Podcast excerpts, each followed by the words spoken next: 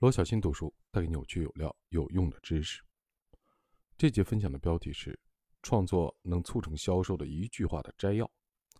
优秀的营销人员知道如何创造一句话摘要。和客户建立关系的第一步是激起他们的好奇心，但是怎么才能一句话激起他们的好奇心呢？如果你去问一个人是做什么的，大多人会回答他们供职的公司的名字或者他们的头衔。这个信息无法激起任何人的好奇心。但是，能不能换个方式回答这个问题？什么样的答案能够让人想要找到他们要名片，或者跟他们约时间呢？正如我在本章引言部分所说的，激起某人好奇心的关键在于将你的产品或者服务和他的生存联系起来。要做到这一点，有一个简单的公式：要用一句话激起客户的好奇心，就要创作出我们所谓的营销质检一句话的摘要。这个想法来自于电影行业。编剧创作剧本时，需要对故事做出精辟的总结，让制片人愿意投资。如果电影最后能够拍成，还要让人们想要走进电影院去看它。在让人们为一部电影花钱这件事情上，一句话的故事摘要决定了电影制片厂能够赚得盆满钵满，还是亏损数亿美元。企业能不能一句话摘要？能不能用一句话总结他们的产品的故事？这句话让人们想要知道更多，甚至可能购买他们的产品。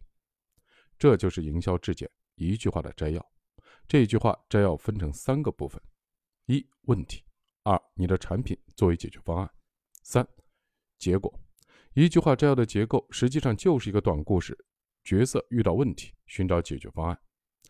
结果，在你解释清楚你是做什么的以后，人们会继续的跟进。假设你在一个派对上问某人是做什么的，他告诉你他是家庭厨师。你可能会问他是怎么入行的，或者他最喜欢的餐厅是什么，或者他是否为名人做过菜。然而，假设你遇到了另一名家庭厨师，他的手艺同样好，要价也一样，只是当你问他做什么的时候，他说：“你知道吗？大多数家庭都不一起吃饭，他们一起吃饭时也吃得很不健康。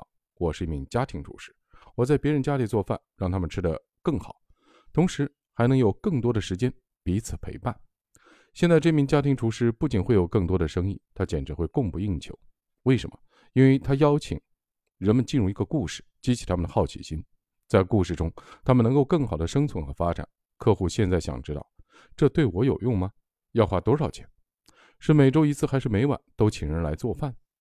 第一位厨师只描述了职业，第二位厨师给了一句话摘要。假如有人问你是做什么的，你能不能用一句话激起他们的兴趣？把你的一句话摘要印在名片的背面，用它作为电子邮件的签名档，把它贴在你的网站上。